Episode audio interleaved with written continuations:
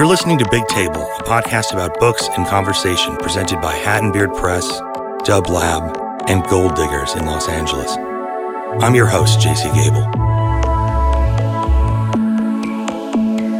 For each episode, we speak to one author about a singular book in a long form interview. Each interview is then followed by a brief reading, sometimes from the same book being discussed, sometimes by a like minded title and a different author. But every episode does retain a loose theme throughout and is inspired by the work of radio host and oral historian Studs Terkel. Thanks for listening.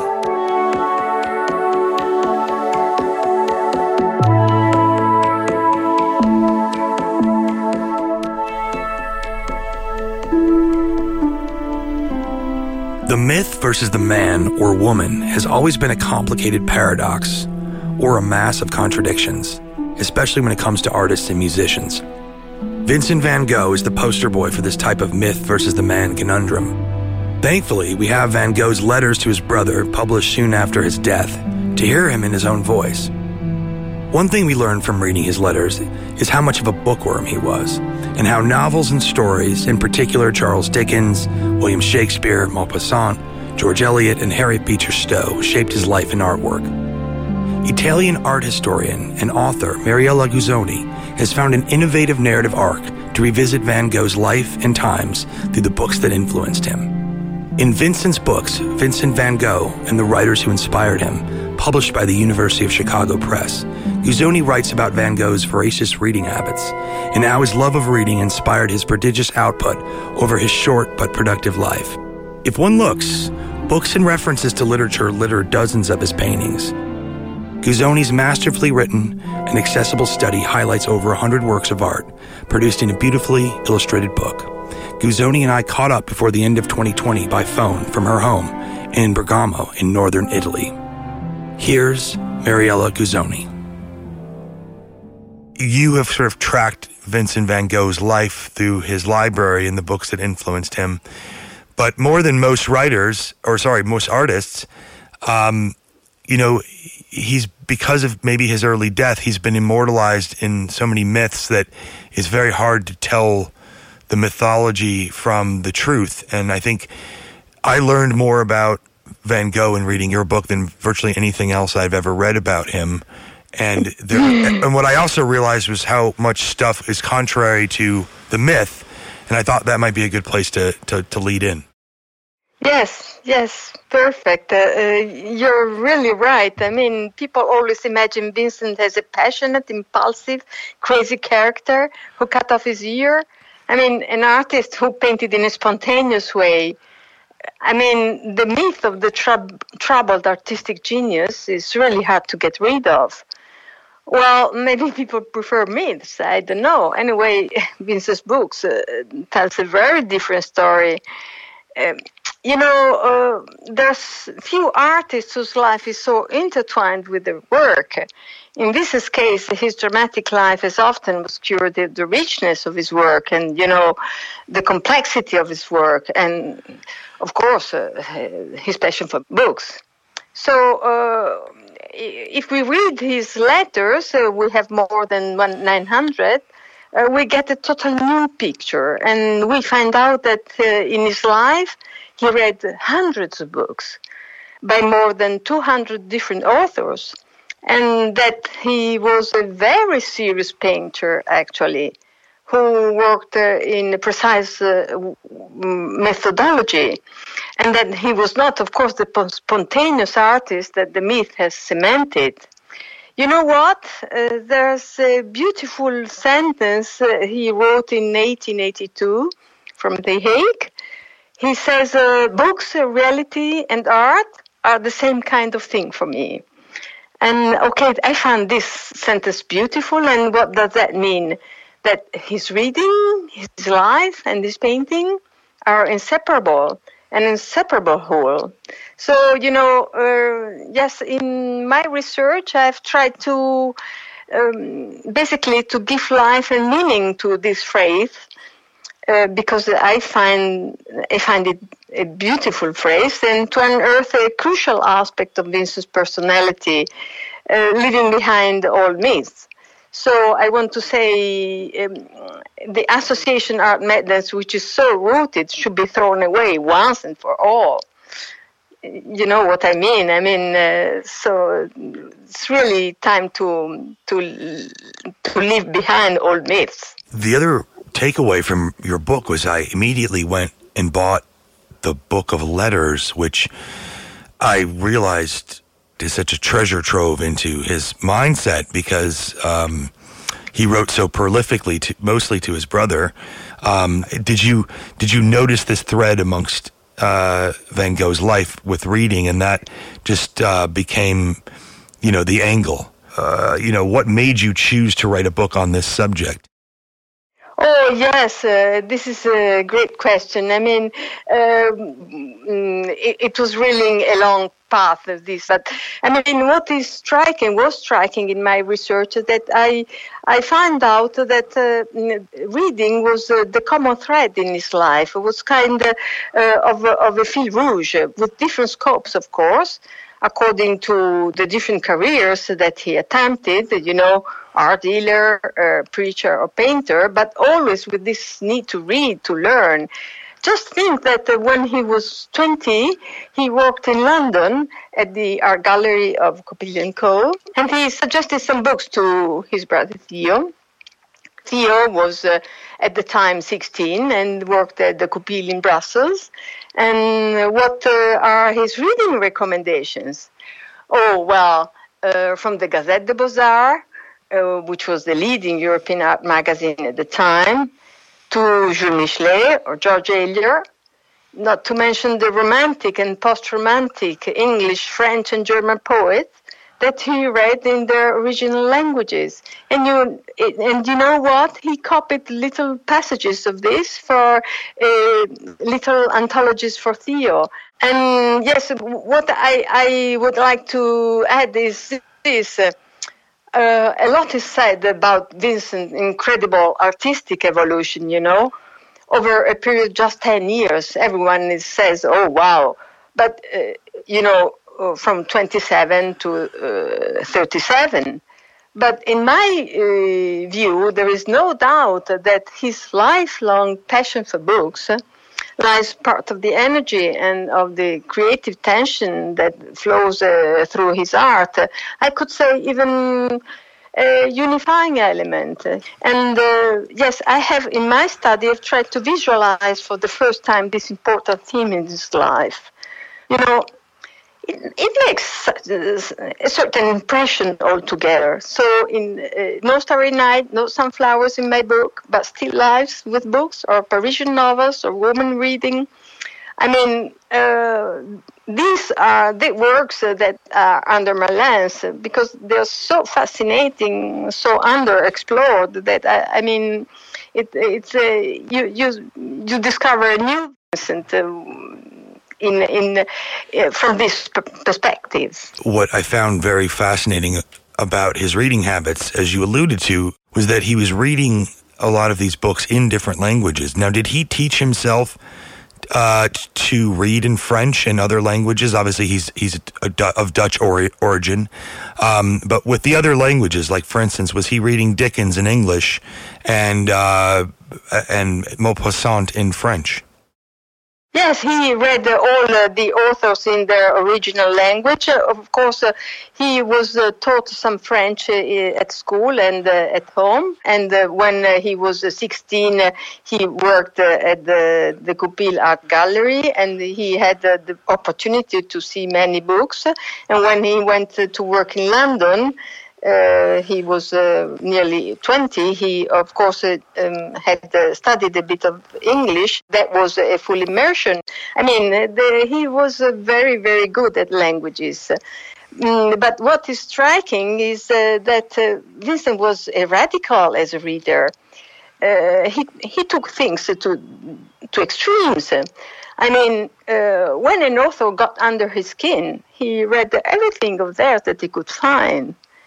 Uh, we have a, a nice letter uh, to his painter friend Van Rappard, and he says, uh, "Don't you agree that one doesn't know writers like Dickens, Balzac, Hugo, and Zola?"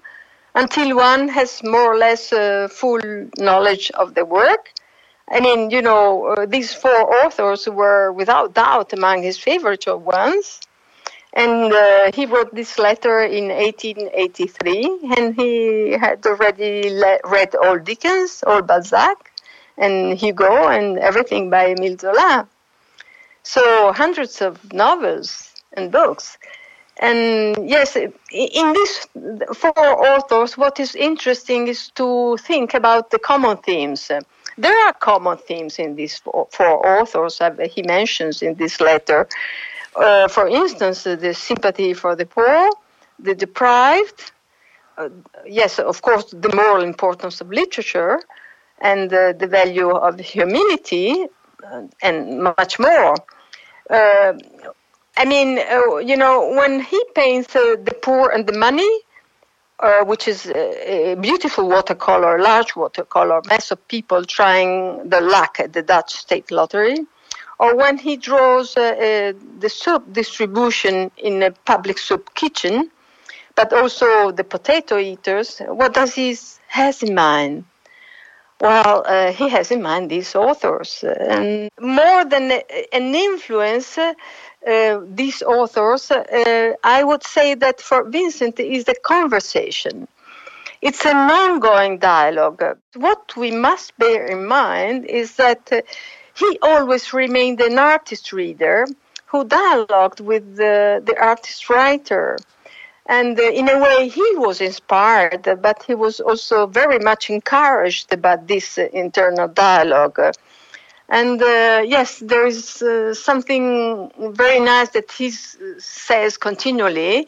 And he says that painting and and uh, writing are close cousins because he says uh, Zola and Balzac as painters of society, or Zola painted beautiful townscapes, uh, things like that. I mean, mm, really, there's no difference. Uh, only the tool in hand changes. So, this is really uh, what is really fascinating in in him is that uh, uh, there are no real influences, but it, there is this internal dialogue that goes on. This uh, all, always. I mean, as a painter, especially.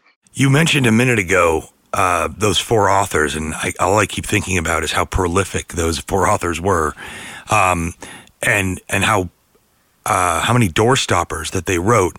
So between Vincent's painting, which again, until I read your book, I, I kind of hadn't remembered that how how close of a time all of this was going on, and you know, um, most of the work was produced within a decade or so. Uh, a lot of the reading that you alluded to uh, was was presumably happening at the same time as as it lines up with the letters. Um, did did Vincent ever sleep? I mean, it sounds like he was uh, almost like almost like a monk. Uh, the way that he he produced work and. Um, yeah. And and and I, you know, it's hard to imagine how one would find time to do all this stuff. Yes, you're right. Uh, also, I mean, it's it's incredible. It's a it's it's a right question. Did he sleep?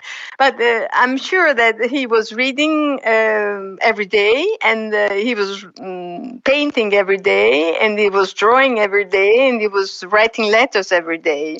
I like to call this uh, a Van Gogh system uh, he's uh, in, he's always connected with with everything. I mean, all this was inseparable. He he was in, in solitude, and he really used his time as be, the best he could. What were the biggest challenges? That you had to overcome in your research to identify all these books? Because I think at some point you mentioned that Vincent would sort of absorb these books and then sort of leave them wherever he was staying, and you know, wasn't sort of a, a collector by by any means? Oh, yes. Thank you for this question. That's a great question. I mean, yes, uh, uh, he was not a collector of books because he left them behind. What was important for him was to memorize them and to have them very, very well impressed in his mind. So, in many cases, we don't know which editions were in, in his hands. Also, the visual aspects uh, really fascinates me um, it's an element of, of, of, my research that was very exciting. In fact, I was hunting for the illustrations of the time in the various editions. Vincent uh, mm, was very attentive to the work of the English and the French illustrators. And uh, then when I found some visual source of inspiration, uh, like, uh, for example, Mozzicato, which is uh, uh, really an illustration which is so small, it's like a postage, postage stamp. And uh, this illustration is in Pierre Loti, Madame Chrysanthème, you know, the novel that inspired Puccini's Madame Butterfly. So the covers of the books of that period were quite delicate. They were not like today's idea of an old book, you know, uh, with a just a thick piece of cardboard. They were really just a piece of paper, a little heavier than the pages inside, but not not much more. So uh, I mean, very few of those survive today. So, okay, with this uh, in mind, uh, I was hunting for these original covers to add to my collection and trying then to uh, connect this uh, with the paintings of Vincent that show a book cover that I could identify. I just want to make an example so that you have an idea. In the case of Still Life with Statuette and the Rose, uh, which is a Parisian painting of late 87, uh, what do we see? Uh, at the center of the composition, we see just two books with wonderful readable titles. One is Bel Ami by Guy de Maupassant. He considered it a masterpiece. And uh, Bel Ami has a blue cover.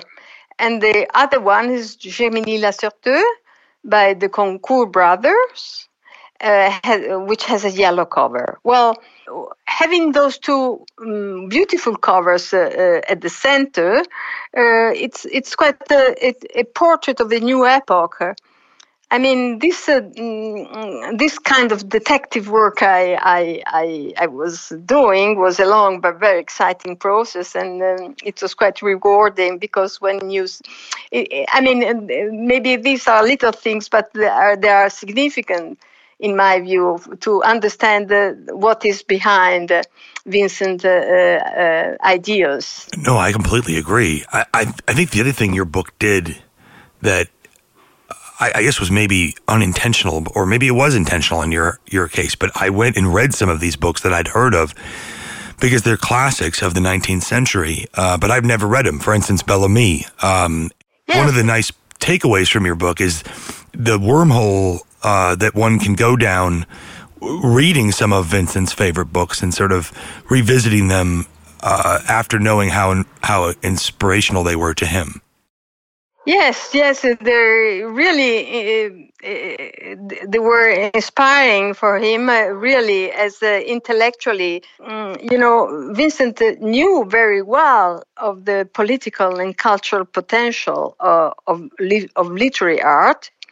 And uh, yes, in his life, he, he even wrote several times that he would have loved to have his drawings and lithographs in the homes of, the working class people. Well, uh, what I think uh, um, uh, this is can be a manifesto of his credo in art, of the role of the artist, of the duty of the artist. You know, I mean, both Dickens and Beecher Stowe speak to the common people the literary art is accessible to everyone. Uh, you know, if you think about it, uh, the spectator does not need a special education to appreciate Vincent's art. When you're in front of it, uh, oh, it's so strong. And this is why it, he's so universal, like Dickens, like Beecher Stowe. I mean, this is really important. Do you think Vincent ever thought in his lifetime that he would be so revered? Later on and to be almost on the same level with his own, you know, writerly heroes like Dickens and Zola and Balzac, etc.? He was aware that he was going much beyond his uh, many of his contemporaries. He wrote sometimes that he wanted to mm, to paint portraits for the people of uh, of, of the 20th century. So yes, he, he knew that his art would last, but uh, yes, what you're saying is too much. You and I had joked about this uh, when we spoke uh, prior to today about why isn't there a self portrait of Vincent with a book in his hand? And uh, I thought that might oh. be a oh. good place to sort of come full circle today. oh yes, this is a, a nice uh, question. Also, uh, uh, yes, we, we don't know why the he never um, painted himself uh, uh, as a as a reader. Well, in Paris from February '86, uh, when he arrived, uh, to February '88 when he left for Arles, he painted something like 27 self-portraits in just two years. I mean, but never as a reader. Uh, never with a book in his hands or with a, with a book behind him uh, or a book in the background, nothing. But uh, yes, uh, and yet he was really reflecting on this theme in Paris too. I mean, when he arrived, he knew everything about modern French novel, and uh, we can see his uh, enthusiasm for books in a beautiful canvas. The title is Roman Parisien. Uh, it's uh, the title that he would choose for the painting, and we know that from a later letter from Arles. And what do you see? Uh, you see just piles of books laying across his table. It's incredible. I mean, he posts his books uh, as if they were his friends, like a family po- photograph. So, uh, just in the foreground, uh, there is an open book, just one, and that's him. I mean, it's an invitation for us to read, but uh, in my view, it, it's a self portrait. It's, it's incredible.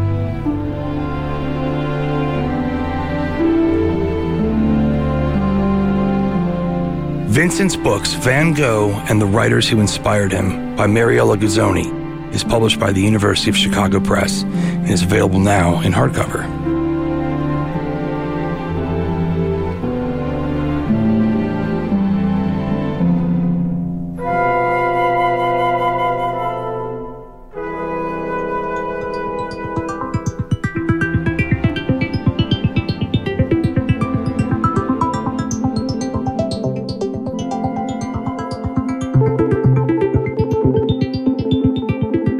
For the reading this episode, our author Mariella Guzzoni will read from the Letters of Vincent van Gogh, published by Penguin Classics. Here's Mariella Guzzoni. Vincent's letter to his brother Theo, Borinage, June 1880. For example, to name one passion among others, I have a more or less irresistible passion for books, and I have a need continually to educate myself to study, if you like, precisely as I need to eat my bread. So instead of succumbing to homesickness, I said to myself, one's country or native land is everywhere. So instead of giving way to despair, I took the way of active melancholy, as long as I had strength for activity, or in other words, I preferred the melancholy that hopes and aspires and searches to the one that despairs, mournful and stagnant.